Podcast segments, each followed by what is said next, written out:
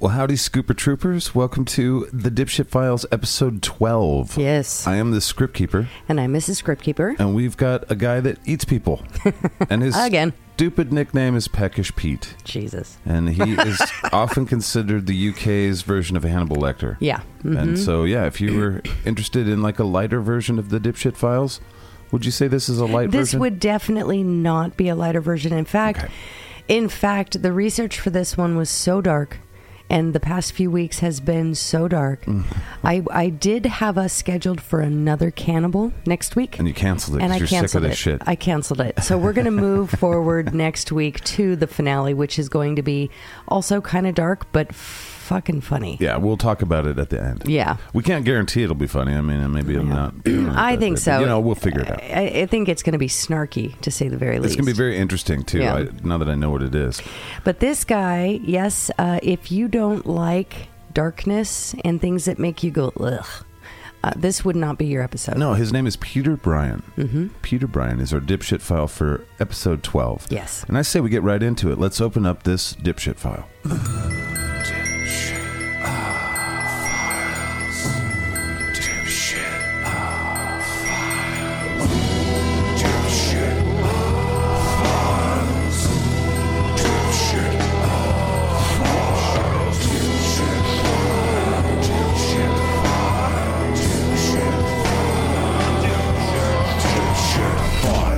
the dipshit files.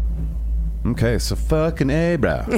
I did the we did the math. We've done Mm-hmm. our dipshit danger and infamy meter or notoriety meter, and this motherfucker's high on the Mm-hmm. Yeah, danger he meter, really, and you're soon going to find out why. right? And he didn't actually kill that many people, but fucking three. a. if Just he three. was, ugh. and this is one of those another kind of frustrating ones where it Yep. falls through the cracks. and- Yeah, I think I actually broke something in my brain last week, though, because as frustrating as this story was, I, there was no, there, there wasn't enough anger in me to just feel my face get hot like last week. Right. Okay. So I think, and he You- you're wasn't just even broken, though, even I though think he's I think worse. I'm broke now. Well, I'm damaged. peckish pre peckish Pete. I can't say that too too fast too often. He broke my wife. yep, And uh, I was broken by peckish Pete. but we're actually having a good day now that we've been broken and reborn. Feels like we're all right. So we're basically just going to tell this story from his birth to Yep. his death, and we're going to talk about all the crimes and Yeah. fucking depravities. Very standard timeline moving forward uh, from the beginning until current day. Then at the end, we'll do our dipshit meter, so you guys can see where he ranks in our 14 people that we've covered so far. Yeah, And, uh, and then we'll do our conclusions, and we'll tell you about next week. yeah. But let's get right into this dipshit file. Peter Bryan, what a dipshit. Peter Bryan was born in England after his parents immigrated to the country from Barbados. He grew up during the 70s and the 80s when corporal punishment was still legal in the UK's education system, but spanking or hitting Peter didn't seem to affect his nature much, unless one were to argue that it only served to make it worse. Yeah, probably did.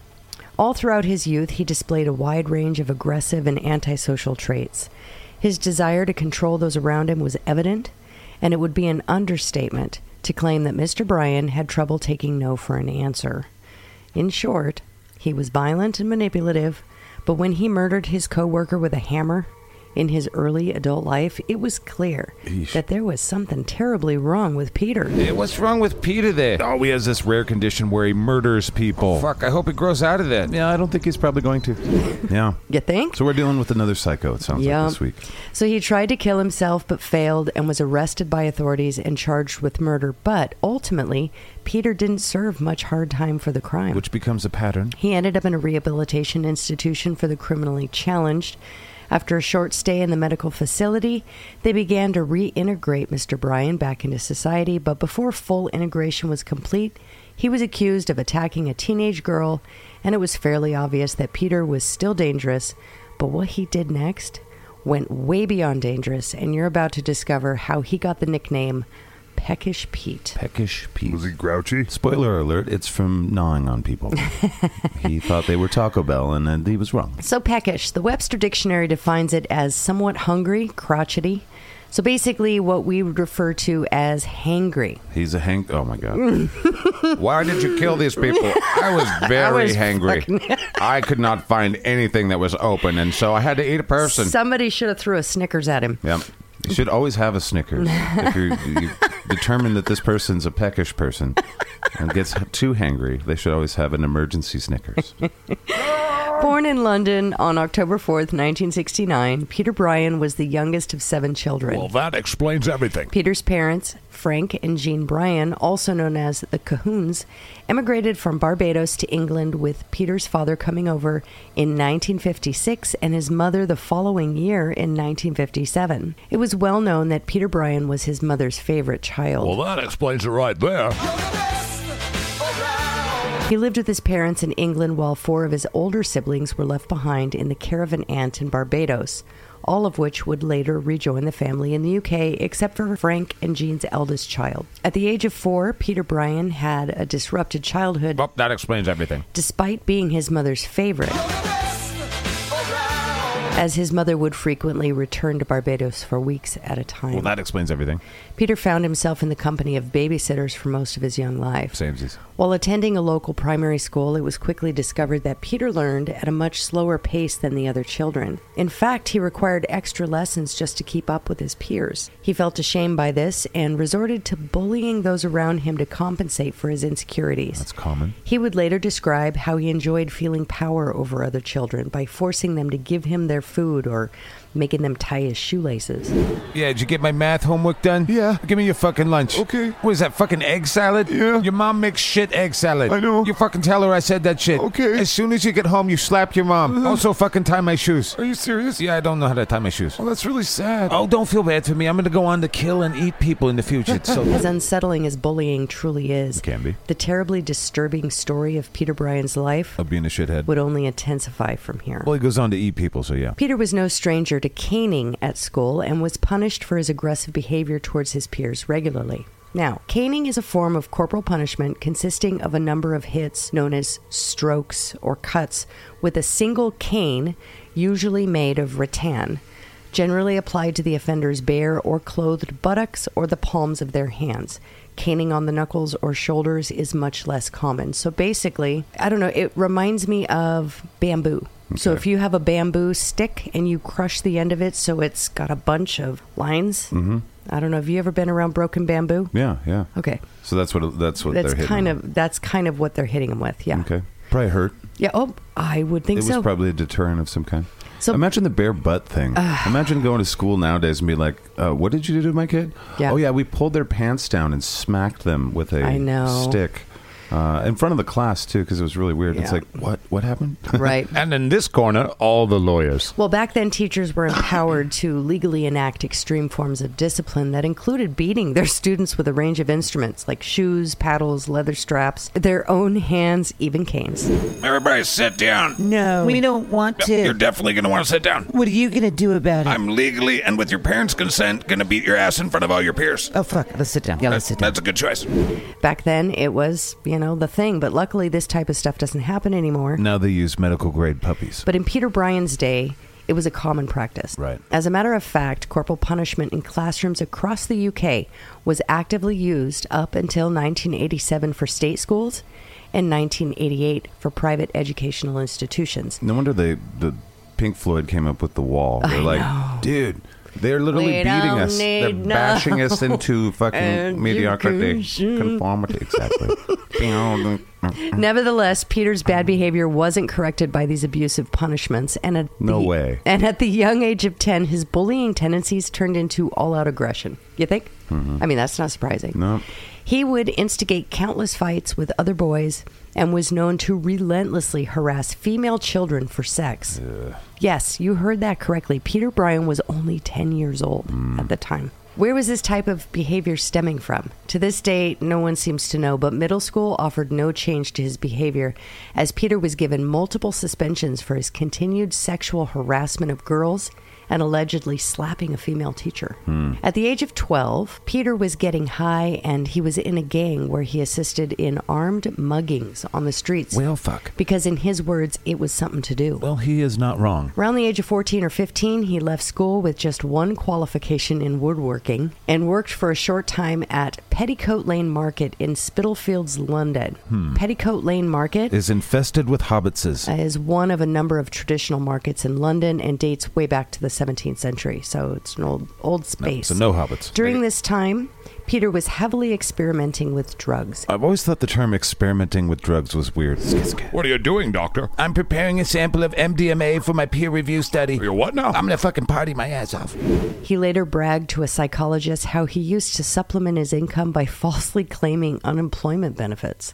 That's something to brag about. He's just sampling all the crimes. Alongside this, Peter also earned money from under the table paying jobs, Okay. stealing from his employers, and even dealing drugs. Collect the whole set of crimes. At the age of 18, Peter left home and began alternating between couch surfing at friends' houses I'm sure they loved having him. to living in a hostel called the Flying Angel in East London. And they were also probably sorry to see him go. While staying there, Peter Bryan attempted to throw a resident off a sixth floor balcony. Okay, maybe they weren't too sorry to see him go. The attack was completely unprovoked. Yikes. A struggle between the pairs saw the victim able to fend off his attacker and escape, leaving Peter Bryan with a deep cut to his head. Police attended the scene, but they decided to take no further action against Peter. Nothing? And that, my friends, is called a slap on the wrist and the first time Peter truly gets away with assault. That'll teach him. Number one, ding. Encouraging for him, I'm sure.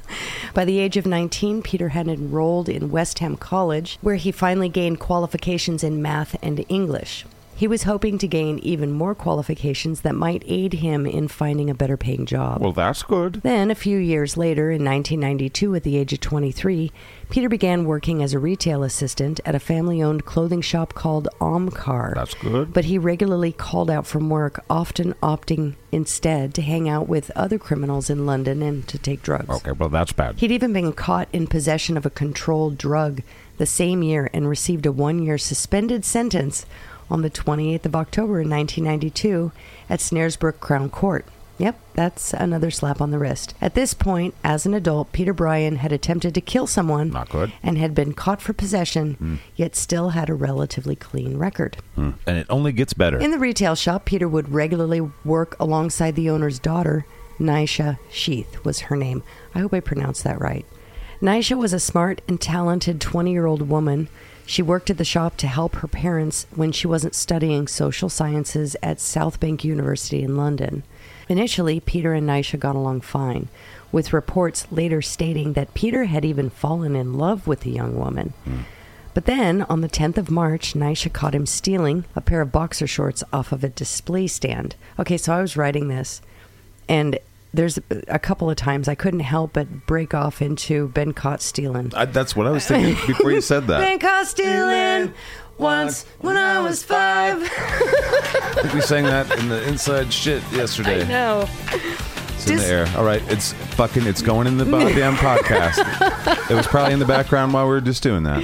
Disappointed in his actions, Nisha simply asked him to put them back where he found them, and the incident was basically forgotten. However, a few days later, Peter was caught stealing again. I've been caught stealing once when I was five. Leaving Nisha with no other choice but to fire him from the family store. Completely reasonable. Peter Bryan didn't take losing his job lightly, and he quickly began to plot a horrific revenge. On the 18th of March in 1993, just before 7 p.m., Peter returned to the Omcar retail store armed with a claw hammer. Oh, God. Nisha Sheath and her 12 year old brother Bobby were both inside the store going about their daily business. Their mother, Rashmi Sheath, had left only minutes before to prepare dinner for the family upstairs. Their home was located on a floor above the storefront. Nisha was talking on the phone with her friend when Peter walked into the store. The unsuspecting Nisha had no time to react to the absolute horror that was unfolding before her eyes. Peter went straight for 12 year old Bobby, knocking him to the ground with a hammer before he set his sights on the woman that, in his twisted brain, had wronged him. He attacked Nisha, hitting her in the head with a claw hammer roughly six times in total. Bobby Sheath, bleeding profusely and in bad need of medical attention, regained consciousness and attempted to catch Peter, who had made a run for it. But even with the aid of a passerby who chased Peter for some time, they were ultimately unable to subdue the attacker, and sadly, Nisha Sheath was dead long before the ambulance arrived. Peter Bryan may have escaped, but he wouldn't be hiding for long. Just over an hour after the brutal attack that left Nisha Sheath dead and her 12 year old brother badly injured, Peter Bryan attempted to kill himself after Hmm. jumping feet first from an apartment building. Now, it's worth mentioning here that when Peter Bryan was young, he had a friend that actually killed himself by jumping from an apartment building. Okay. So it may have been his first suicide attempt. That's why we need those Futurama suicide booths. The fall was between 30 and 40 feet.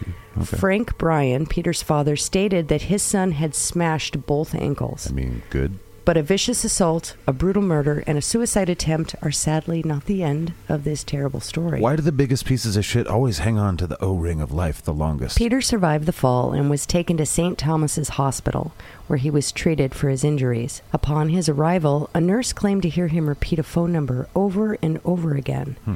After writing it down and handing it off to the police, it was later revealed that the number was that of Nisha Sheath's parents. Oh, fuck. While in the care of the hospital, Peter Bryan was assessed under the Mental Health Act. A report would later state that, quote, Mr. Bryan displays remarkable unconcern and an eerie emotional detachment when talking about the killing. His coldness and indifference, though concerning, may be attributable to repeated questioning and recall of the event over previous years, which causes emotional processing and the detachment of emotions from the incident. Mr. Bryan is, by his own admission, a sexually frustrated virgin, quote unquote, who, judging by his past relationships, seemed preoccupied with obtaining the ultimate goal of sexual intercourse. Right. Mr. Bryan claims to enjoy the challenge of chatting women up, but the quote, chatting up must lead to fucking up. So, to clarify, fucking means sex. Right. That's not sociopathic at all. So basically, uh, yeah, he, he loves talking to women, but they have to fuck him. Yikes. Yeah, it's it's a requirement. Right. So this guy's wires are all crossed up. Yeah. That's from the beginning. It sounds like. That's- Sounds like it from Every the single very one of the beginning. Mm-hmm. ones that we've talked about so far, it's been tough to. See. I mean, they've all had weird upbringings. They've Mm-hmm. all had complicated things. You know, this guy's got a life of crime early on. Well, he was born into a body that had a broken brain, It did. evidently. Sounds like it. Two days after the murder of Nisha Sheath, Peter Bryan was arrested at the hospital. He was discharged on the 30th of April and taken to Brixton Prison on remand for the murder of Nisha and the attack of Bobby Sheath. But Peter refused to let the Mourning family grieve in peace. Psycho's got a psycho. And just seven months later, from Brixton Prison, Peter would write to Nisha's father stating, quote, this is his letter. I am writing to say how very, very, very sorry I am. Oh, three varies means a whole extra lot of sorry. I would have liked to be part of your family, but due to this situation, this does not look possible. yeah, probably not. Telling Nisha that I love her over and over again just does not work. And assaulting her doesn't work. Really, nothing works. Really, if there's a problem with the color of me, you're selling yourself too cheap. So if you'd be so kind as to send my clothes to HM Prison, Jeb Avenue, Brixton, London, I would be very, very, very happy. Three varies is a buttload past a shit ton of happy. Just so you know. In my mind, Nisha will always live, and sooner or later, I will meet her, and no one can tell me to keep away from my daughter. Good luck, Omkar. End quote. Well, that was a psychotic rant that adds insult to injury. Yeah.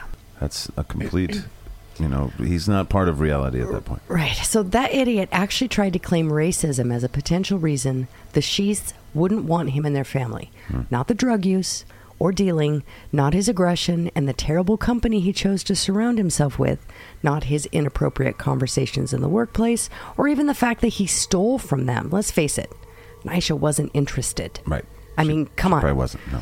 Oh, he was definitely crazy. And one thing was for sure Peter Bryan never should have been allowed out of prison. No. A month later, Peter was sent to Rampton Hospital. Rampton is one of three high security psychiatric hospitals in England, alongside Ashworth Hospital and the notorious Broadmoor Hospital. I've never heard of that. In November of 1993, while awaiting trial, a psychiatrist working to ascertain Peter's mental condition would write, and I quote, I found his mental state hard to assess, although I am confident that he suffers from a psychotic illness. The symptoms are not well defined, and I found it impossible to come to a diagnosis. End quote. Then on the 24th of February 1994, Peter Bryan appeared at the Old Bailey facing charges of murder and wounding with intent. He pleaded not guilty on the grounds of diminished responsibility, or what we would call Insan- like the insanity Yeah. plea, yeah, for Nisha's murder, and not guilty for the intent of wounding Bobby. But accepted he was guilty of actually wounding him. Huh? And the case was adjourned. And everybody walked away going, "What the fuck?" What the fuck is happening? he did it, but he didn't do it, and we all agree. so he didn't do it. He, But he did it. But he did hurt him. Got it. So then on March 4th, 1994, Peter Bryan was convicted of manslaughter on the grounds of diminished responsibility and wounding. He was sent under sections 37 and 41 of the Mental Health Act back to Rampton Hospital. Now, being sectioned under 3741 meant that he'd been convicted of something that for people without mental illness would have meant prison time. But instead, Peter would be treated in a psychiatric hospital for his own safety, the public safety, and for the safety, safety of the wider prison population. Under Section 3741, the detainee cannot be sent to another hospital, given leave, or be discharged without the consent of either a tribunal or the Ministry of Justice. It also enables the hospital to treat the detainee without their consent, and it doesn't have a time limit. Okay, so that's what that means. Hmm. So it's imprisonment in a facility that's going to kind of mess with your brain. right. Let's see how this goes. Although, just after six months, the detainee can apply for release to the tribunal themselves, and then every year after that. So it's kind of like parole. We're going to try our best, and we're going to give you lots of chances. Imagine committing such a brutal crime, being caught and charged, and then seeing the possibility of release in six fucking months. What the hell is this system? That's not that that Six- part's not great. Six months. But he's the extreme case. It's probably designed for the less extreme cases. I'm sure. Holy Where they're cow. like, maybe you don't belong here, but you got to Oh, well, be in then here he for should six have long months. Then he should have a completely different I agree. way of being treated. True. You cannot take a guy like this and put him in. You know, I'm sorry, but I lost my mind for a moment. Uh, people kind of want to be people. nice, even when it's dumb. Not everyone deserves it. well, yeah, when you kill people and eat them, Okay, but- or he hasn't even eaten anybody. Well, yet. we haven't gotten there yet. Yeah, but- oh, it, it but- gets it gets better. I know. As far as criminal reasoning, Peter would offer up two very different explanations as to why he killed Nisha Sheath. During his extensive meetings with a range of psychiatrists, both before and after the sentencing, Oh, here we go. He alleged that Nisha's father owed him over 500 pounds and claimed that he went to the shop that day to collect it. Ah, he's the victim. Peter states that he had done this on a number of occasions with no luck, but this time he claims he got triggered when Nisha told him to get out and then pushed him. Fuck you, Pete. Then, in the heat of the moment, he snapped and lost control of his mind. He said, and I quote, My head went, I was not all there, end quote. But no one believed this story. So Peter Bryan made up a new pathetic excuse to try and justify his horrible crimes and said that he and Nisha had been having an illicit affair and claimed that he had feelings of love for her. Sure. But whenever he got close to her, her mother would send her upstairs, forbidding the two of them from ever being together. It's our job as parents to keep our kids away from psychos the best we can. Uh, okay with this guy's history and what he's shown me. He's making I it sound would, like he's fucking Romeo over I here. know. When uh, you know, I would think that maybe Nisha was interested in him. I there I saw nothing. There was nothing to say that that was the case. Okay. He was Well, with just all this some guy behavior that is issues and stuff. Yeah. He's just some guy her parents had hired to work there that he kept fucking up. Well, that's certainly not how he was looking at it. Yeah, that is a weird situation. Family business. You've got a son or daughter that's attractive in any way, and then you hire people. Mm-hmm. It becomes a strange, strange thing. I've seen it a few times. Peter went into much more explicit detail about him and Nisha and their supposed relationship, but to be clear, this was his complete made up fantasy. Okay. In my unprofessional opinion, Hmm. Nisha Sheath was the victim of a psychopathic monster. Yeah. We know there was no love, no secret affair, just an innocent woman going about her daily life, helping her parents, and a horrible human with a weapon and bad intentions. Hmm. That's the long and the short of it. And just like that, this brutal killer was sent away, never to be seen or heard from again. Oh, good. Barricaded behind walls of an institution far away, someplace where society was safe from his ruthless evil. Well, that sounds great. Period. The end. I mean, after all, once you've supposedly slaughtered someone, that's what happens, right? Yes, that's where you go. Right, right. Yeah, no second chances for Nisha Sheath, so certainly no second bouts of freedom for Peter Bryan, right? Right. Well, as you probably assumed from my sarcastic tone, that's sadly not how this crazy story ends. Dumb. It's only going to get a lot darker from here. Oh, too. good. I buckle up. Buckle up, Buttercup, because it's going to get ugly. This dipshit goes to 11. Yeah. Over the course of the next nine years at Rampton Hospital, Peter Bryan would make what various psychologists would deem to be significant improvements. By January of 2001, staff and psychologists alike would report that Peter would benefit from being moved to a, get this, medium security facility. Oh, wow. Stating the positive gains Mr. Bryan has made in his treatment are a strong basis on which to develop more detailed awareness of his substance abuse and his overall offending pattern, especially attitudes towards violence and criminal lifestyle. You know, real quick, this makes me think. You wonder, and I want to give everybody the benefit of the doubt, and I Mm-hmm. know that there are a lot of professionals that have done a lot of good work, but we're all people. Right. And if you work in a facility and you are this professional Mm-hmm. that's recommending these things, you have to wonder how many times they get played like a motherfucker. Right. By these you would people. think they'd be professional at seeing that but, by but now. it feels so good when some when you see somebody like make a change in their life because you you you know volunteered the information to them and they took it, you know, or you, t- you tutored them into some path and they do it. This person's it's almost like a pat on the back for themselves. Where it's like this person under my tutelage has been. I Right. think they're good enough for medium security prison. right. Well, it would it would have to give them a I'm not sense of saying that's what accomplishment. Mm-hmm. happened. Yeah, I'm not saying this guy that did it or gal, but I it it made me think of that because this Right. person obviously This person is played him totally like a motherfucker. fucked. And so Yeah. you wonder, you wonder if people's, you know, just we're flawed. And Maybe. their flaws are like, I fucking, I, am gonna save this guy. I made this psycho better. Yeah, but That's- it's, uh, you know, there's got to be a line there. You Yeah. can't be working in a high security criminal facility. Well, peer review. I I would imagine in my mind, whenever I hear people talk about it, it should be a committee of you know peer review scientists that are Mm-hmm. going over the data and saying, "Well, fuck, uh, you're right. Mm-hmm. He is fucking ready for medium security." Instead of somebody that's like, "I feel good because he made me feel good. I'm- Right. He's, he's cured. Right. You know, or whatever. Fuck." I don't know, and I'm speculating. And those of you that are in the field of any of the mental science, uh, you probably know how frustrating it is, and, Oh, I- and yeah, how I little bet. and how little we the fucking laymen know about it. So I'm, I don't want to throw around things. I, I used to throw around pharmaceuticals a lot, and, and you know just condemn them all the time until I met people that are professional in that field and that are genuinely helping people. And you know, so He's still dumb. educate me, folks. Info at scatcast.com. All right, back to our story of depravity. Peter's parents were approached by his social worker about the upcoming plans to appeal his stay at Rampton during a visit at their home. Both Frank and Jane Bryan agreed that, should he be discharged, their son should come live with them temporarily. Luckily for them, this never happened. I can't imagine what the parents of murderous offspring go through, especially if they did their best to raise the child with the hope that they will someday be well adjusted member of society. As a parent, I think my default would be feeling responsible and helpless, Yeah. personally. I mean, sure, the environment can turn a person bad quickly, but is every parent to blame for the crimes of their adult children?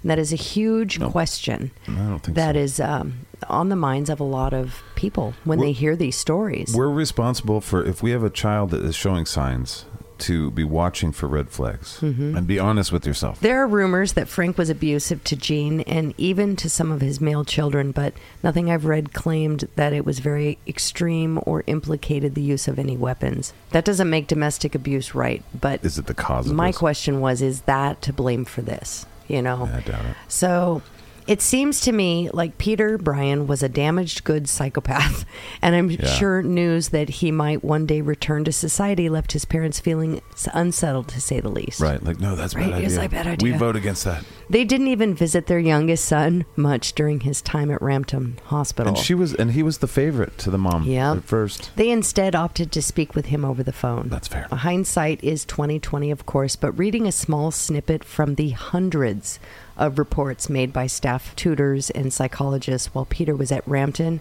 and knowing just what he would go on to do, it's quite clear that he had them all fooled. Yeah, big time. A vicious psychopath was hiding behind the face he wore like a mask.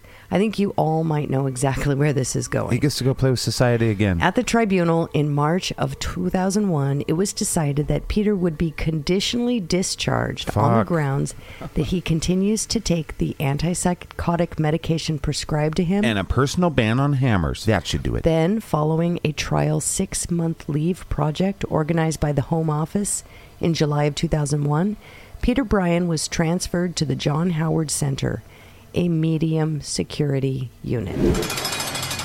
Hey, what are you in here for? Oh, I did a whole bunch of tax evasion. I'm in here for selling drugs. Yeah, what about you, mister? I killed someone with a claw hammer. Oh, that's. Can I have a new roommate, please? Uh, me too. Yep. I said medium security for, Shit. for a murderer Great idea. with a hammer. I want to know how many murderers were in there at the time he was in there. Early on, Peter was assessed and described in the following report. Okay, so I'm no psychiatrist, but this report is a bit off putting to me. Okay. So I read through this and I'm not sure why it ended on such a, you know, lovely note. Okay. Peter has adjusted well to his new environment. Okay. Mm-hmm. He's well oriented to time, place, and person. He dresses appropriately Kind of a low bar. and his speech is coherent. Try not to forget he killed someone. His conversation is appropriate for a person who killed someone with a claw hammer. and interaction good. Past performance in society, bad. He initiates conversations, although at times is very sarcastic in his I remarks. can relate to that. His insight into his illness is good. I highly doubt that. He tries to monopolize other clients on the ward, and it is observed that he encourages the other clients to split staff as he sits quietly, then laughs at the whole situation. His Split mo- staff. That must be it mu- start problems. It or- must be, yeah. His mood always appears to be bright, and his perceptions are good as he expresses his views as he sees same. Same. Sane. I'm not sure what that means, but he is very active in community meetings and tries to control the group. And they're all terrified of him for that. Peter says he has a recurring dream where he gets a massive erection Okay. and then he's shagging an Indian woman. Right. What a off, br- what a breakthrough. Off putting. The report also described Peter's appearance as well dressed, Oh. poised, and very stylish. Nice. Real well, quick. fuck it. You Yeah. should let him out. He's got fashion. He's got fashion sense. Good God. My juvenile brain couldn't get over the word shagged in that sentence. well, it was a bit disturbing because Nisha was Indian. Oh, oh God, yeah. Now I feel like a cunt. Right. should. I do. While at the news center, Peter was allowed to play pool and attend bingo. Is that the guy that killed people? Sure is. Yeah, that's the guy. Why is he in here with us? I don't know. How is this even okay? I don't know. I'm just in here because I like the way poop tastes. Oh, seriously? Damn. Yeah, that's gross. Yeah, don't flavor shame me, bro. Eh, Sorry about that. We shouldn't be in here with killers and also bingo. He was also granted escort leave, which meant he could go out under supervision at the John Howard Center. Oh, goody. Reports written about Peter Bryan were primarily positive, which makes me wonder How much drugs were everyone on? were the professionals at this institution actually best suited for the job? How dare you? Uh, or was Peter just that good? or all of the above? I mean, if manipulation and narcissistic tendencies are a part of a person's persona, then why the hell didn't an institution full of professionals trained to catch shit like this smell the bullshit that Peter was dishing out? Right. That's where I was like, I- you know what? We saw this. in Sounds the, like it might have been very charming. well, we saw this in the Ed Kemper case. Right. He had won over the psychiatric staff so much so that he was essentially employed, remember? yeah. So, was there no indication that he was still, in fact, dangerous? He's better now. Or maybe more of a threat now than ever? Does seem like some massive oversights occurred. I don't know. Not good. So, in February of 2002, Peter was moved to Riverside Hostel in North London. He was given keys Bad idea. Mm. and allowed to come and go whenever he wanted. Bad idea. A privilege quite literally beat out of Nisha Sheath with a hammer. That's uh, Two years later, in January of 2004, after continued positive reports from psychologists on Peter's progress, he was moved to Riverside House, where he became ambassador of hammers for his wing because what the fuck is going on in this story? a nine bed residence in North London for people experiencing mental health challenges. However, his so stay was. minimum security. Yep. Oh, he had keys. He could come and go whenever Right, he wanted. yeah, no, okay. like no security, unless he needed help somewhere. Great ideas. However, his stay there was short. Yeah, not the ideal roommate. That guy. Allegations quickly arose that Peter had sexually assaulted a 17 year old girl Ah. who he'd known for some time. God damn it. This young woman was reportedly someone he'd hung out with as part of a group on multiple occasions. The girl, who was never publicly identified, alleged that on the night of February 5th, 2004, Peter invited himself into her home on the premise of checking to see if a DVD player worked. Once alone, Peter and the young girl were sitting on the edge of the bed together talking when he started coughing in her face. Annoyed by this, she stood up, but Peter grabbed her by her wrists and threw her back onto the bed. He then climbed on top of her and pinned her down by sitting on her arms before he began to hit her. Fuck. The girl went on to say that during the struggle, one of her acrylic nails had snapped off and her finger was bleeding. So she went to the bathroom to wash the blood away when Peter came up behind her and threw water in her face. She pushed him off, but he warned her, saying, You don't know what I'm capable of. Oh boy. But the brave teen replied, I don't care what you're capable of. Get out of my way. She shoved past him and ran into the kitchen where he again came up behind her and covered her mouth while forcing his hand down her pants. Terrified, she grabbed a knife and began screaming at him to leave, but Peter took hold of her hand and she dropped her only weapon. the young girl began punching, kicking, and screaming in desperation, begging for help as she ran into her bedroom. When Peter approached her there, she hit him so hard with a wooden object that it snapped in two. No, you need bullets. Peter's response was, Stop hitting me. You don't know what I'm capable of. Ah, that poor girl. Miraculously, the girl was able to escape from the house as Peter verbally threatened her, saying, You better watch yourself. Of course, Peter had an entirely different version of events that transpired during the Oh, ordeal. I'm sure this will be stupid. He admitted that he had been at her place that evening to watch DVDs With an underage girl. with a 17 year old girl. What is happening? At some point, he claims he lost his phone Mm-hmm. and began play acting with her, accusing her of stealing the phone. No, fuck your dumb brain, Peter. Peter claims he was simply joking around. Yep, stupid. Next, he bizarrely began, in his words, blowing a raspberry on her stomach What is fucking happening? before exiting the apartment without his phone. What in Planet Goof Troop just happened? You know what blowing a raspberry is? Yeah, the like what you do to zerbit or li- whatever. little zerbits. Yeah, Yeah, like zerbit. what you do to a baby's bottom baby's feet. None of that makes sense None that of an it. adult no. said that. No. He denied any sexual activity, and the girl involved, along with her family, refused to contact the police. Okay. Instead, a complaint was lodged with the warden against the victim This just in, up is down, down is up. Fuck you for noticing. Now back to your regularly scheduled bread and circus. because the girl involved had used a knife to protect herself. Get fucked. Right. Wow. Other reports suggest that the girl's family and friends actually went to Peter's residence to threaten him. Yeah, that makes sense. And it's unfortunate that they were unable to actually get their hands on him. I mean, who knows? If they had, maybe Peter Brian Nightmare would have ended right there. Yeah. But of course, it didn't, and things continued to get And worse. this is why he's on the dipshit files. the staff were worried that Peter would be in danger following the incident, and in notes recorded by a social worker about what happened, it was stated that following the allegation, and once again for his own safety, Peter was to be moved out of Riverside House and be sent to the Topaz Ward at Newham General Hospital. And due to the victim's reluctance to put them push the matter further, the whole thing was dropped. What? I don't know how. I don't know how many get out of jail free cards that is now, but all these freebies would lead to a horror the UK wasn't very familiar with. Murderer Peter Bryan was moved to the Topaz Ward on the 10th of February 2004. He was admitted as an informal patient. This meant that he had way more freedom and could come and go as he pleased. It was made clear to staff that Peter Bryan should be treated as any other for- informal patient would be. I definitely don't understand the hypothesis that they're working on. After being admitted, a mental health examination was conducted and the following notes were made. Quote Mm-hmm. Peter Bryan was talkative, made good eye contact, his speech was clear, coherent, and communicative. His mood was 6 out of 10, and his effect was eurythmic. He did take my lunch and make me tie his shoes, but you know. There was no sign of paranoid or suicidal ideation, and no formal thought disorder, and there were no signs of delusions or Yeah, hallucinations. but there's a record of when that happened previously. Further on in the assessment, under the vulnerability heading, it stated that other people were more of a threat to Peter Bryan's well being than he was to theirs. Wrong.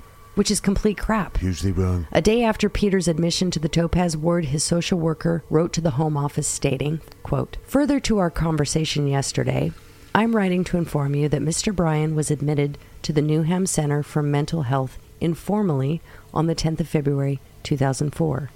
This situation arose following an alleged incident of indecent assault on a girl of 17 years old. Mr. Bryan has denied the allegation, but apparently some friends or relatives of the girl went to the residential home where he lives yesterday to, quote, sort him out. Yeah, sometimes normal folk do that. Fortunately, Mr. Bryan was not at home at the time. Was it fortunate? So far, the police have not been informed, but we have taken steps to inform the multi agency public protection team. Maps. Fucking goddamn government. Never fear, government man is here. Wait, now our house is on fire. And somebody killed our dog. Whoops, gotta go. Oh, fuck, my wallet's gone too. Following discussions with his responsible medical officer, a decision was made to admit him informally for his own safety. Yeah, the poor thing. A full risk assessment of Mr. Bryan will be undertaken while he is on the ward. Any indication of risks will be forwarded to you. In light of the above allegation coming to my attention, I intend to put on hold my previous application to move him to low support accommodation. I would also like to take this opportunity to seek permission to move Peter to another appropriate residential home that offers 24 hour support before he is discharged from the hospital. We also thought we'd give him this claw hammer and an AK 47. Just because he's doing so good. I will keep you informed of events as soon as I have more information. Should you require further information on this matter, please do not hesitate to contact me. End quote. Dear hospital guy, I got your letter. Are you high AF? The dude kills people. Why are you forgetting that? P.S. Stop giving him claw hammers. On the 17th of February, Peter Bryan left Newham General Hospital and took a bus into Stratford. And was a pillar of their society. From there, he went to the Juice and Builders Merchant Store on Grove Crescent just before 4:30 p.m. and bought the following items: a claw hammer, Fucking God. a Stanley knife, What? and a screwdriver. The day of Yeah. release. Yeah, They, they nailed it when they fucking assessed them. That was Right. perfect. So if you were blind going into this case, no matter what you think, you're about to hear, for the most of you, this is probably worse. After leaving the store, Peter went to visit a man named Brian Cherry at his ground floor council apartment. Brian Cherry was a 45 year old man described by his sister as a big softy. He'd had a tough life up to that point. He suffered from epilepsy and was unable to work after an accident on his previous job that had severed his thumb. He was awarded a meager $8,000 in compensation to live off of, and as you can imagine, eight grand only stretches so far. Brian Cherry had lived with his mother and father for most of his life before, before moving into his own apartment when his parents were taken into sheltered accommodation, which is UK's equivalent to a retirement community. I did not know that. Cherry's brother also described him as a sweet man. In fact, everyone said he was really kind. But Psycho's got a psycho. Peter Bryan had apparently met Brian Cherry through a woman named Nicola Newman. Nicola was a friend of another resident at the Riverside House where Peter had previously been staying, and apparently, Nicola Newman wasn't exactly the kind of person you'd want around someone lonely and vulnerable like Brian Cherry. No fuck.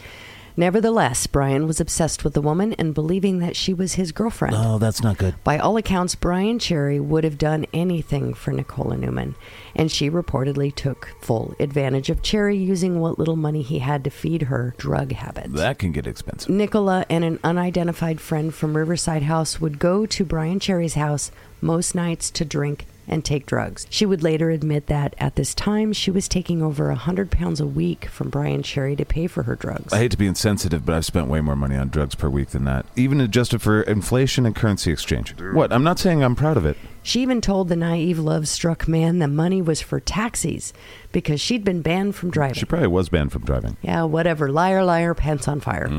On the evening of the 17th of February, Cherry had just gone to Sainsbury to buy some alcohol and cigarettes for Nicola and her friend before going back to his apartment alone. He told Nicola that he would see her later that evening, but Miss Newman quickly sold the items Brian gave her and then used the money to buy drugs instead. Around 6 p.m., Peter Bryan showed up at Cherry's place. He was immediately let in. I mean, after all, Cherry believed he and Peter were friends so there was no issue. Except psychos have to psycho. About a half an hour later, Nicola tried to call Brian Cherry and score some more money from him, but she didn't get an answer. Hmm. Oh, don't go over there. Desperate for cash, she got a female friend of hers to drive her over to his apartment. Nicola rang the doorbell, but again, there was no answer. But she could hear movement inside, so she knew someone was in there. Yeah. Using a key that Brian Cherry had given her, she opened the door and let herself into the apartment. She was immediately greeted by the strong smell of disinfectant and a half naked Peter Bryan carrying a kitchen knife. I'm going to come back later. He was shirtless, with his shoes and jeans still on. Startled, Nicola asked Peter what he was doing there and where Brian Cherry was, but all Peter said was, Brian Cherry is dead. Yeah, I'll just be coming back later. Miss Newman glanced towards the living room and saw Brian Cherry lying naked on his back. His right arm had been removed, and it was laying next to him. Fuck. Nicola, trying her damnedest to hold back her fear and not let on that she saw anything, told Peter that she'd see him later before hurrying out of the ground floor apartment. Way to keep your head. I feel like I could easily shit myself and pass out in that situation. Why Peter allowed her to leave, we'll probably never know, but I guess lucky for her, she was able to play it cool. Yeah. With her friends still waiting in the car outside, Nicola quickly told the woman what she had witnessed. The shocked friend told her she had to call the police, but Nicola Newman didn't, and authorities weren't notified, at least not right away. Jeez. Nicola was worried that if she called the police, she'd be arrested for an outstanding warrant in her name.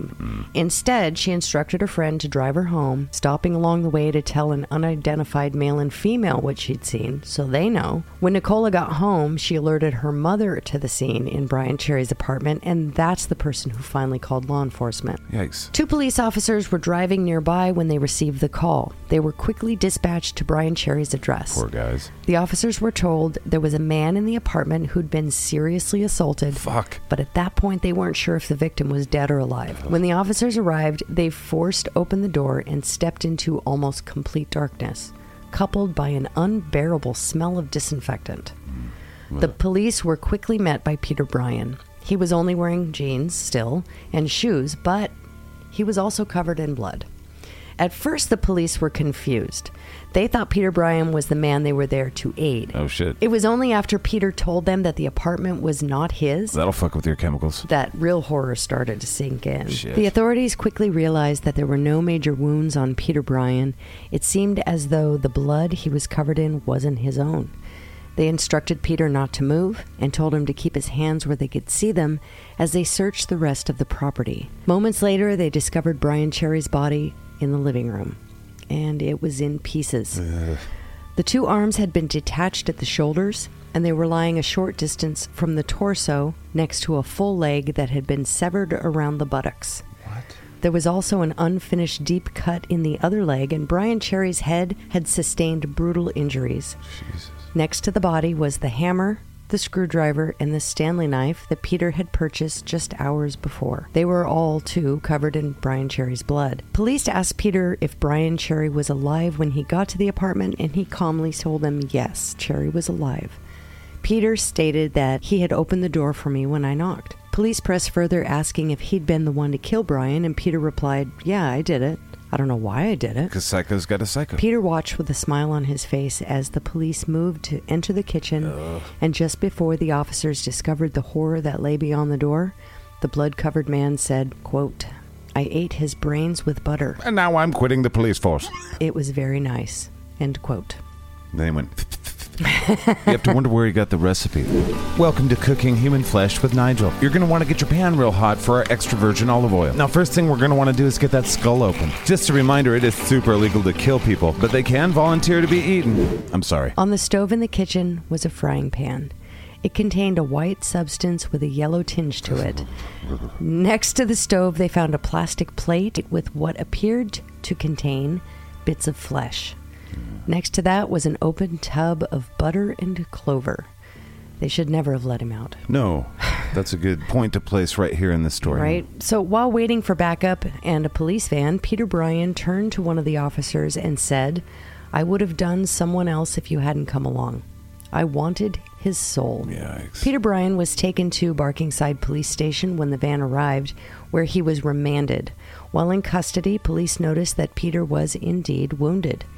He had a pretty bad wound on his index finger. When he was asked how he got it, Peter simply replied, Oh, that's where he bit me. Oh, that poor man. It was later determined that Brian Cherry had been struck by the claw hammer a total of 24 times. Fuck.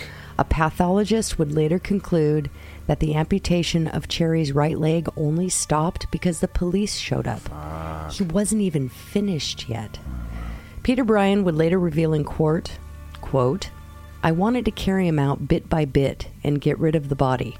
I used a Stanley knife to cut them off and some other kitchen knives, but I had to stamp on them to break the bone. Fuck me, Ron. He went on to say that he was comforted He was uh, went on to say that he was comforted by the smell of blood. Yeah. All I have are various grunts to make at this point.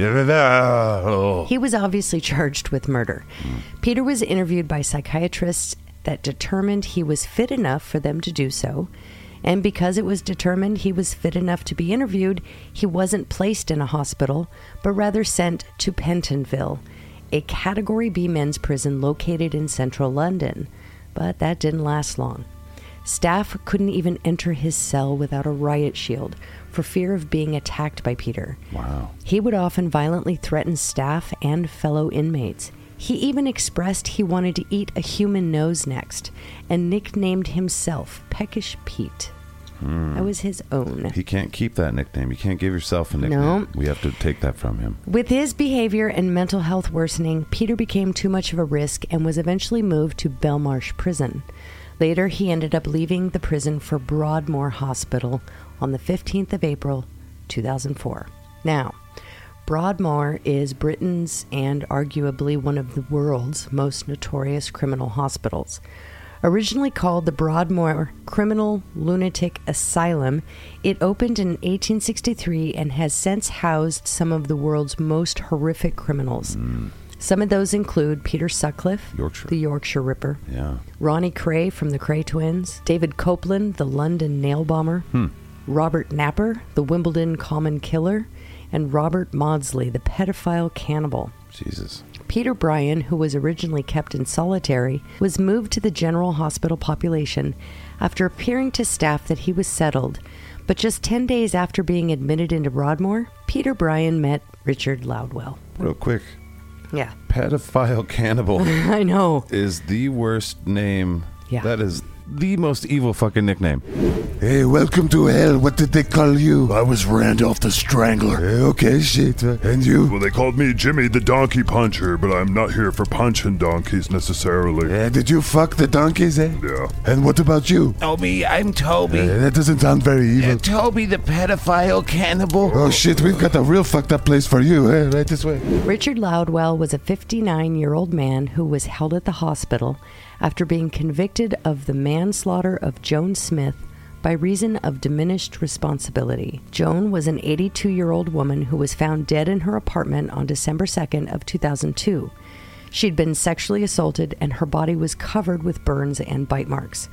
Richard was arrested the same day and found they found Joan and was sent to Elmley prison, then Belmarsh 4 days later. Finally, on the 15th of January 2004, Loudwell was transferred to Broadmoor. Just after 6 p.m. on Sunday, April 25th of 2004, Brian, Peter Bryan, entered the li- dining room at Broadmoor Hospital's Lutton Ward.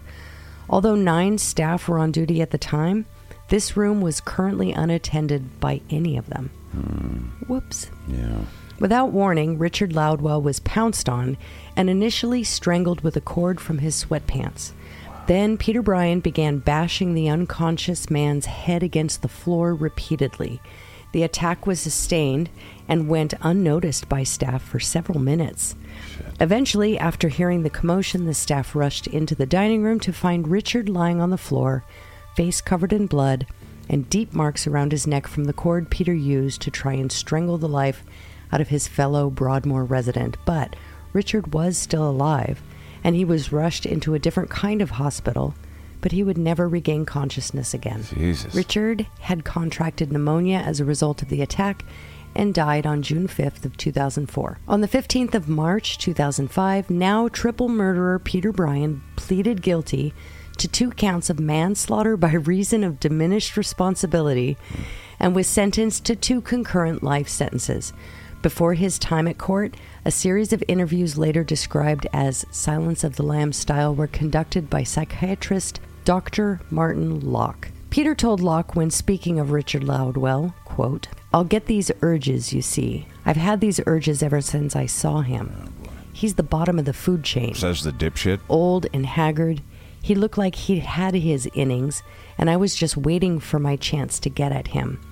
I wanted to kill him and eat him. Dude. I didn't have much time. If I did, I'd have tried to cook him and eat him. I felt excited when I attacked him. I wanted to shag him when he was alive and also when he was dead. I wanted to cook him, but there was no time, nor was there access to cooking equipment. I considered eating him raw. Yeah, of course you did. End quote. Mm. When Dr. Locke asked Peter if he believed cannibalism was normal, he replied, Of course it's normal. Oh, Arms and legs taste like chicken. cannibalism has been here for centuries. Not wrong. If I was on the street, I'd go for someone bigger, you know, just for the challenge. The human body is a natural food source, and it makes me stronger. End quote. Eh, wrong. That is both false and wrong. He went on to make threats about other inmates, saying, It's something like a ritual. I want to kill eight people and be known as a serial killer. Uh, yeah, sir, this is a Wendy's. What makes all of this even more disturbing is the fact that when Peter was younger, he actually taught cooking classes. Oh wow. Then after Well, it the sounded like he knew what he was doing when he was. It's like got cloves and shit. Right, I know. Brains and butter and ooh, delicious. then after the cold-blooded murder of Mr. Cherry, Peter would joke about making Ripper-style dishes like Sutcliffe soufflé and Yorkshire pudding. Dr. Locke came to the conclusion that, quote, Peter was the most dangerous man I have ever assessed. He is pretty high on our list too. Peter Bryant justifies his crimes, telling psychologists that he cannibalized as a part of a voodoo ritual. He likened it to eating the forbidden fruit. He explained that he had consumed his friend and would have done the same to Richard Loudwell. He thought it would make him invincible. This story showcases the many serious failings of the legal system in the UK.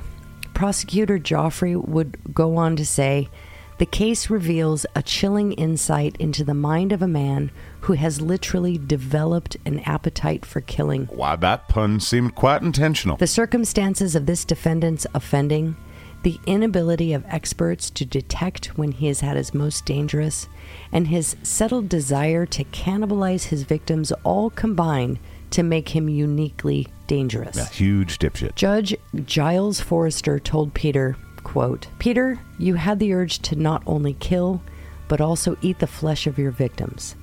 You experienced feelings of power and invincibility. Not only that, but you gained sexual excitement from the act of battering your victims to death. You killed on these last two occasions because it gave you a thrill and a feeling of power when you ate flesh. The earlier treatment of the hospital did not cure your disease, and there is no reason to believe a hospital order now will do Mm-hmm. what it failed to achieve back in 1994. Mm. It is clear that you can appear calm and cooperative while harboring bizarre psychotic beliefs. Bizarre is a End good word. quote. Fuck. The judge was right, but how many incorrect assessments and botched analysis did it take to come to the conclusion that Peter Bryan should, at the very least, be locked up for good? This was avoidable in so many ways. It was, yeah. And one of the reasons why I chose this subject.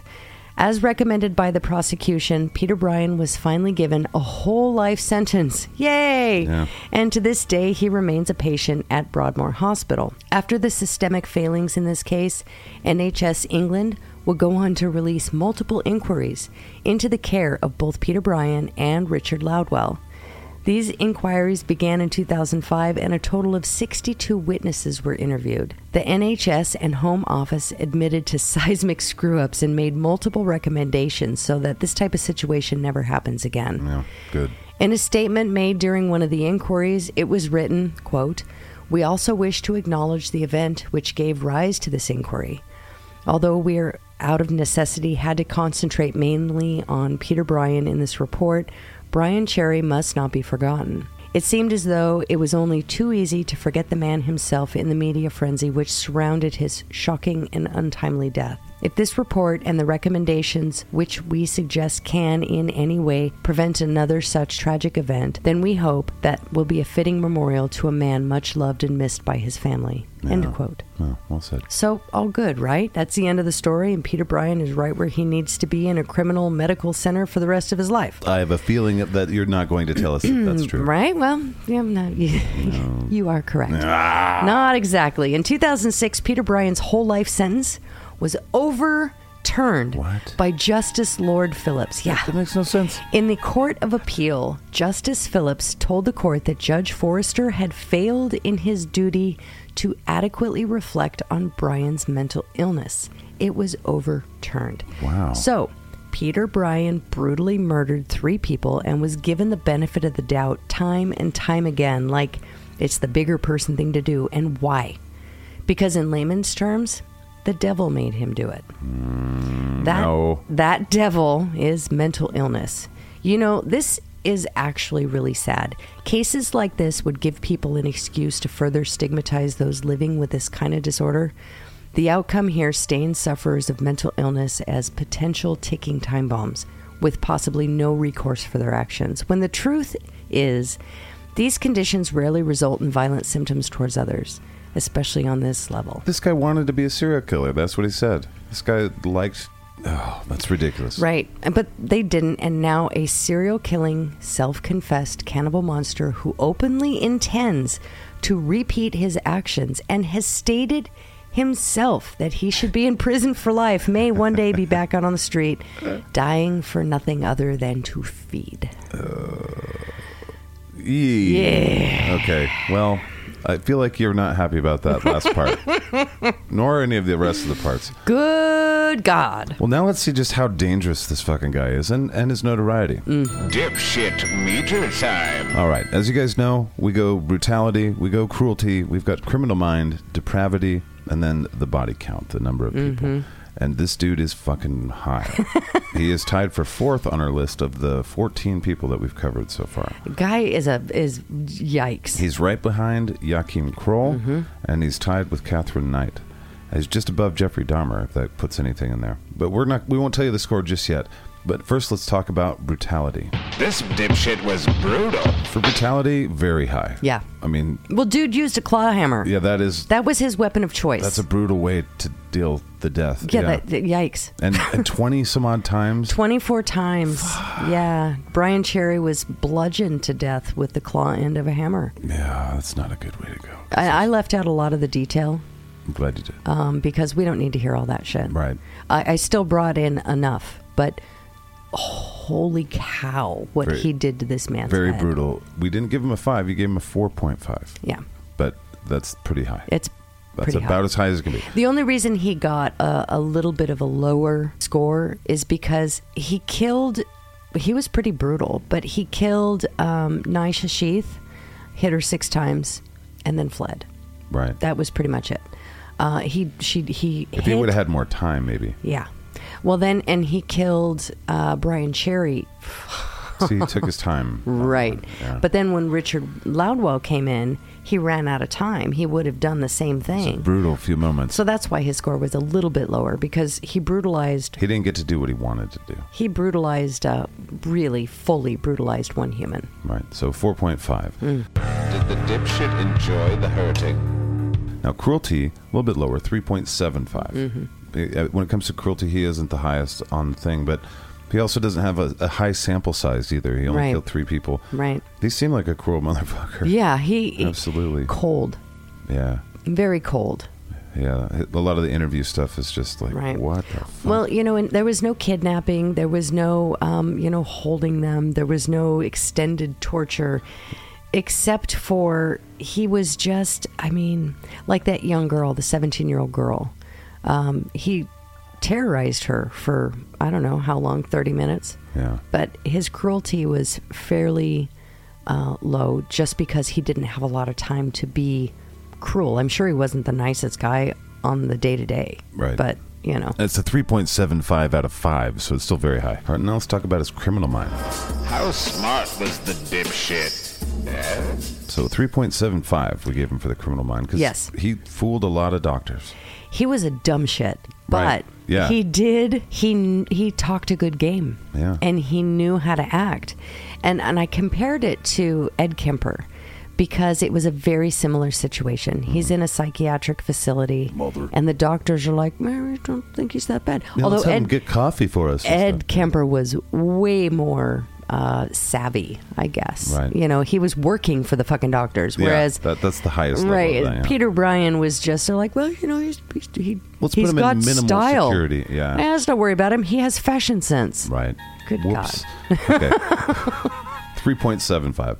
Now let's talk depravity. This dipshit ate people. That's pretty depraved. And so this guy gets a 5.0. Yep. For depravity. All the way to the top. yeah. You can't He- oh. eat people and not get a 5.0. Nope. He he. And he cooked them in a fucking. He had the great seasoning ideas for brains and shit. Hey, it's Nigel again, and I thought we could do some people brain pudding. Oh, look at this guy's brain. He must have been a scientist. Yeah, I know. And he knew his arms and legs are like chicken. Right. That's. Well, he I heard they were more dismembered. like pork. Uh, This long pork is the. Uh, Yeah. Well, he dismembered Brian Cherry on his living room floor with a fucking little tiny utility knife. Yeah, that's and a And breaking screwdriver. the bones with this. and then he basically spooned his brains out, put it in uh, a frying pan, and fried it up with butter and clover, and ate it. Can you, ima- He was getting ready to eat the rest. It was on a plate next to the fucking stove. can you imagine Thank walking into God that they clinic? stopped. What's crazy is that they walked in there and they, they were trying to help him because they thought he was the one that Yeah. was distressed. Imagine that moment. When That you're like, shift in your brain when "Oh, you're like, "Oh fuck!" Yeah, You know? that would have been crazy. Now let's talk about the lowest score that he has, the body count. How much of a threat was this dipshit to the public? eh? Yeah. So we have an official score for that, and he only killed three people that we know of. Mm-hmm. Yeah. And so he gets a 1.0. That is literally Right. Mm-hmm. 1.0. oh.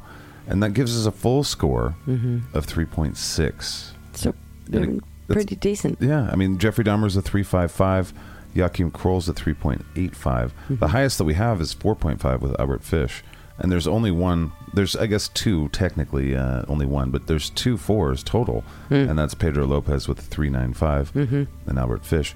But that's pretty high. He's you know he's in that top tier of shitlords. Mm-hmm. Yep. Yeah, fuck. Well, I- he deserves to be there. he does. God. He definitely does. Now let's talk about his notoriety because he's not very well known. Have you heard of this dipshit? Now, as you guys know, we talk about before he's caught, after he's caught, and then his overall infamy when it comes Right. to our notoriety meter or the score. Mm-hmm. And I'll give you overall, we gave him a 3.33, but let's get there. Uh, before his trial, before he was caught, he was kind of well known. Mm-hmm. You gave him a oh. 3.0. Well, he yeah, he was in and out of institutions. He had killed Nisha uh, and hit her brother in the head. And that with hit- a- hit the news And, it and- hit the news. People were aware of what was going on. Yeah. Um, so you know they they found out that this guy was killing people with a hammer, Hmm. and uh, he ended up going to a psychiatric hospital. So he wasn't unknown. Right. And then um, it was quite a bit of- later. What was it? 14 years later, he then ended up killing Brian Sherry. Right. That hit the news, and it was devastating to that community because it was a cannibal loose. Yeah. Yeah. Fuck. Well, not essentially loose, but people Existing. were They it had been previously loose. people were damaged and appalled Yeah. by what the news were were, were reporting. I, mean, bet. they had this area specifically had never seen anything like this. So, yeah, pretty high. Then when we got after the trial, when Yep. people learned about these crimes, All the shit that he did. 4.5. Yep, he, way up there. Yeah. So in the UK, he was uh, he's considered UK's Hannibal Lecter. Mm-hmm. Um, and when you think about how he behaved in prison, he couldn't even stay in high security prison. They didn't want him. They were afraid of him. Yeah. So he had to go to Broadmoor. And uh, if you ever have a chance to look into Broadmoor, that's a interesting story by itself We'll have to look into that. here. creepy, upsetting, unsettling. Just yikes. That's right up our alley, guys. Let's get it. There's so many allegations of terrible things that have happened at Broadmoor, namely because, in my unprofessional opinion, the type of patients, I guess, that are admitted there are uh, vicious offenders Right, out of and control. just uh, not there mentally. be tough to get that. so it would be gig. very difficult to i mean these are n- Wouldn't want that gig. non-rehabilitatable prisoners right.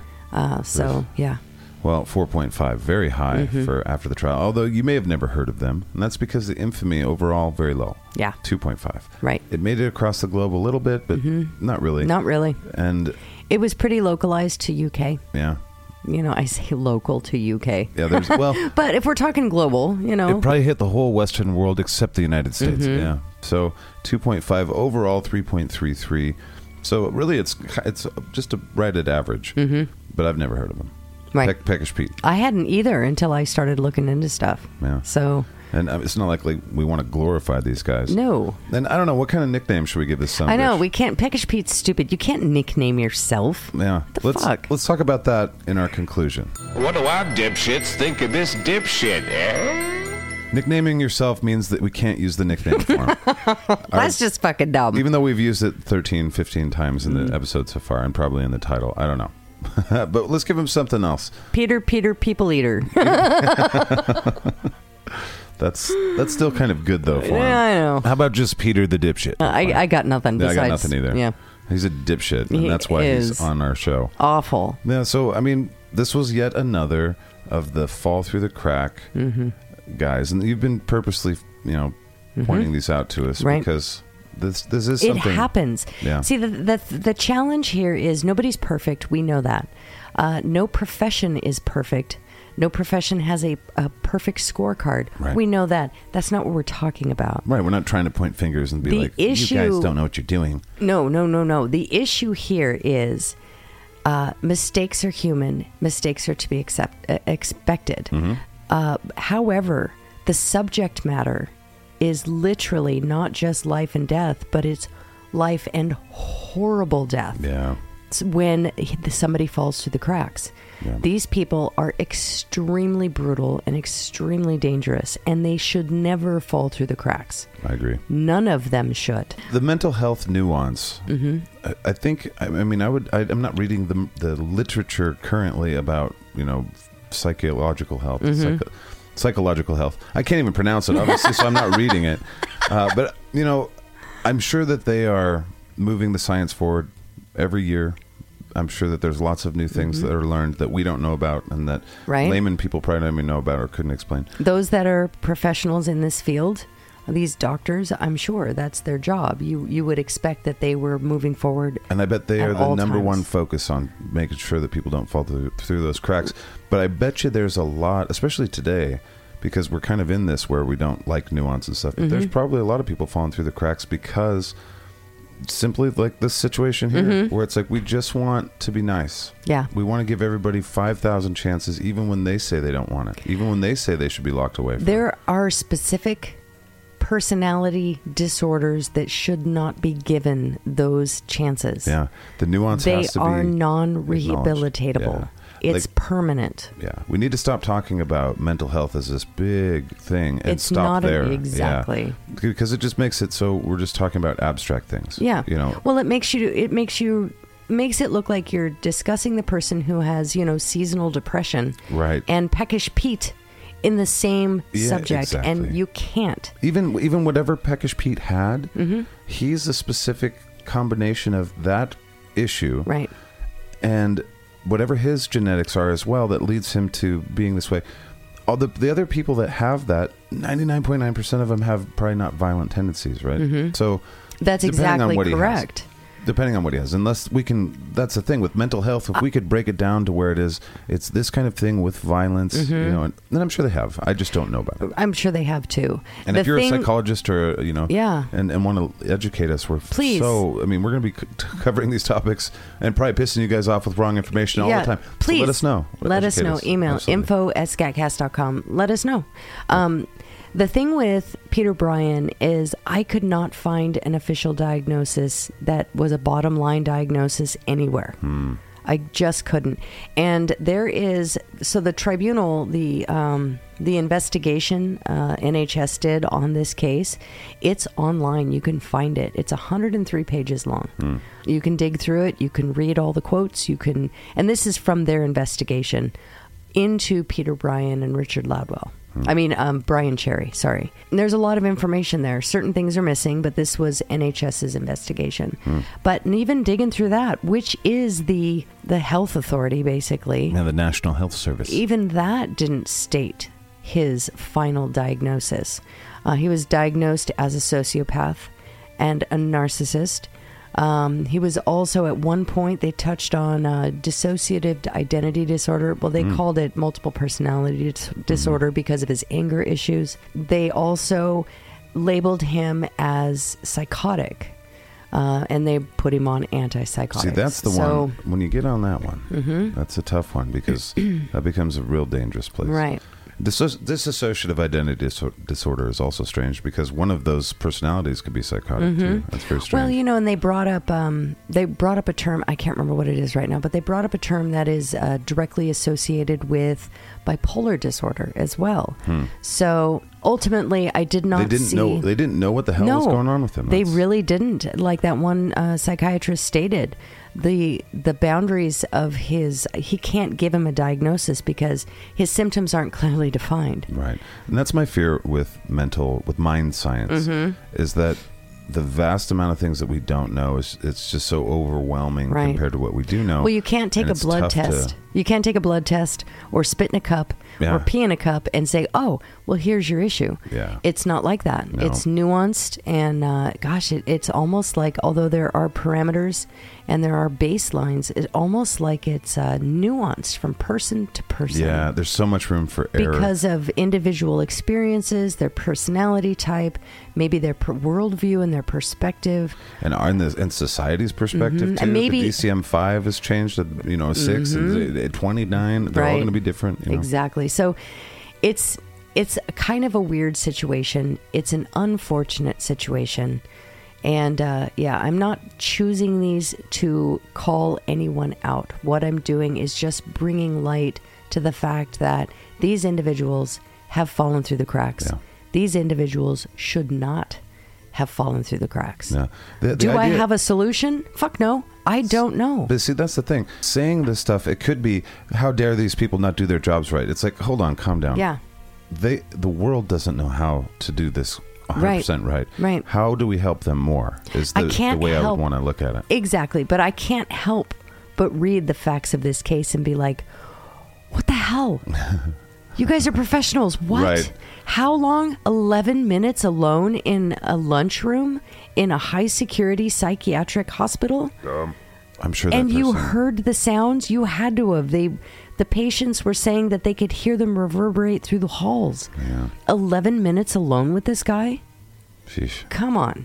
Hmm. Those are the things where I'm like, "What?" That is fucked up. I mean, and you know, l- I, in a very harsh and uh, heartless way, I didn't, you know, I wasn't crying over Richard Loudwell. I mean, look what he did to that woman. Right. But But still, at the same justice is time, justice. exactly, Yeah. it shouldn't happen. That's right. All right, to recap 3.6, fourth highest in the dipshit meters for this episode 12. Yeah. Uh, 3.3 on the notoriety scale, not as important. We just kind of like to do that so we can figure out where this person sits in like Mm-hmm. our knowledge of the son of a bitch. But the danger meter, the danger score, fucking A, bro. Yeah. I've never heard of him before. Highly dangerous. People like this, very dangerous. Get, can't be on the street. no. Now let's talk You should about. never be let out. no. no. Now let's talk about next week's show. Next week on the Dipshit Files, another dipshit. So next week we are going Yay. to make it the last of the cannibals for for June, Right. And then, and then we're gonna have fun after that. Oh yeah, with other stuff. And Well, there's all kinds of different and things. We'll get back to terrible things as well. But, Yeah, next week uh, it's not cannibalism per se. okay, It's not. Um, but I have, and I've been working on it uh, little bits here and there between scripts for quite some time. So we are going to talk about um, the QAnon conspiracy of adrenochrome Oh my goodness. and up Hollywood's You mean this guy? apparent obsession with young children's blood. Okay. Okay. I looked into that for time I- suck. I'm interested now. Oh, I know, I Okay. know. So I've been looking into it, and uh, yeah, there's so much bullshit, hearsay, Mm-hmm. Lots of that, yeah. non-provable Ooh, none- crap. yep. Now, Tons of it. the direction that I went recently when I was looking into this, uh, that is provable, that is dark, and I don't know if I want to talk about it, is the um, plasma industry. Hmm.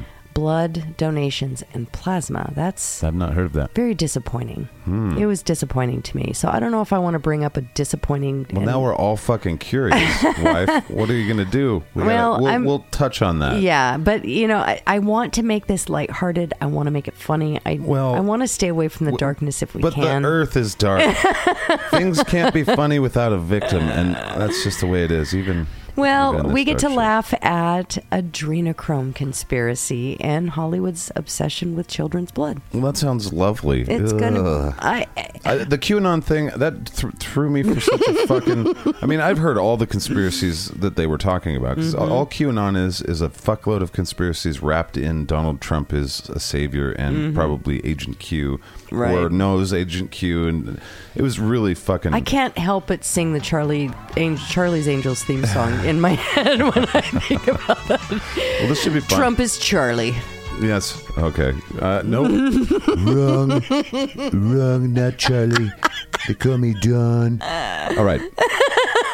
So that was this show. Yes, it was. Thank you for joining us on the Dipshit Files number 12. uh, Peter Bryan, what a dipshit. Yeah. Dipshit. I'm, I'm not a fan of the No, guy. I don't like him. I don't think he should be alive still. I No. think it's really weird that he's alive, but so Yeah. be it.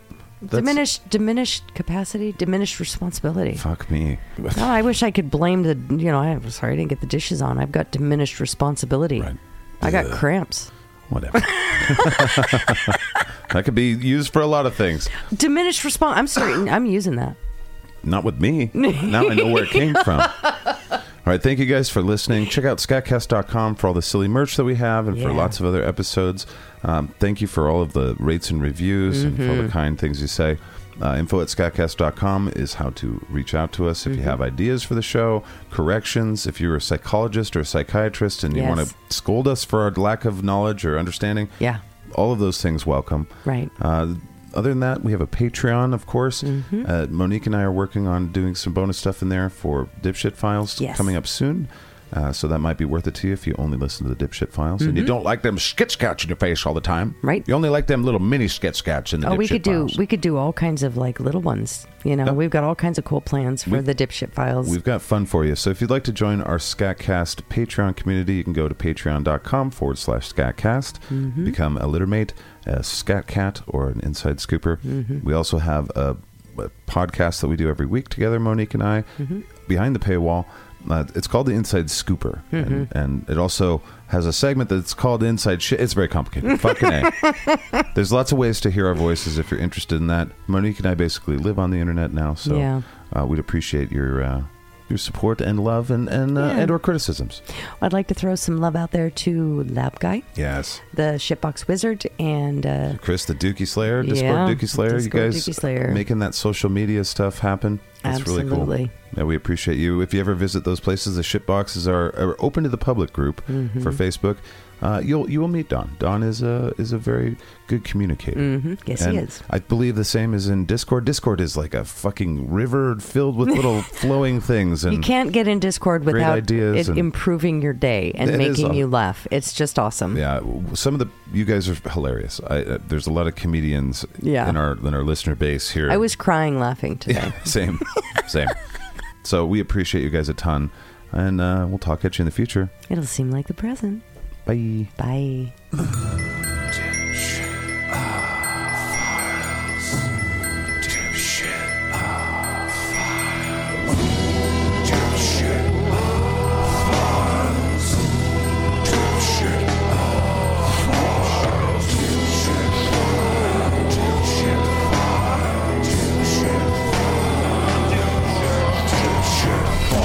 It's the dipshit files. Bing, bong.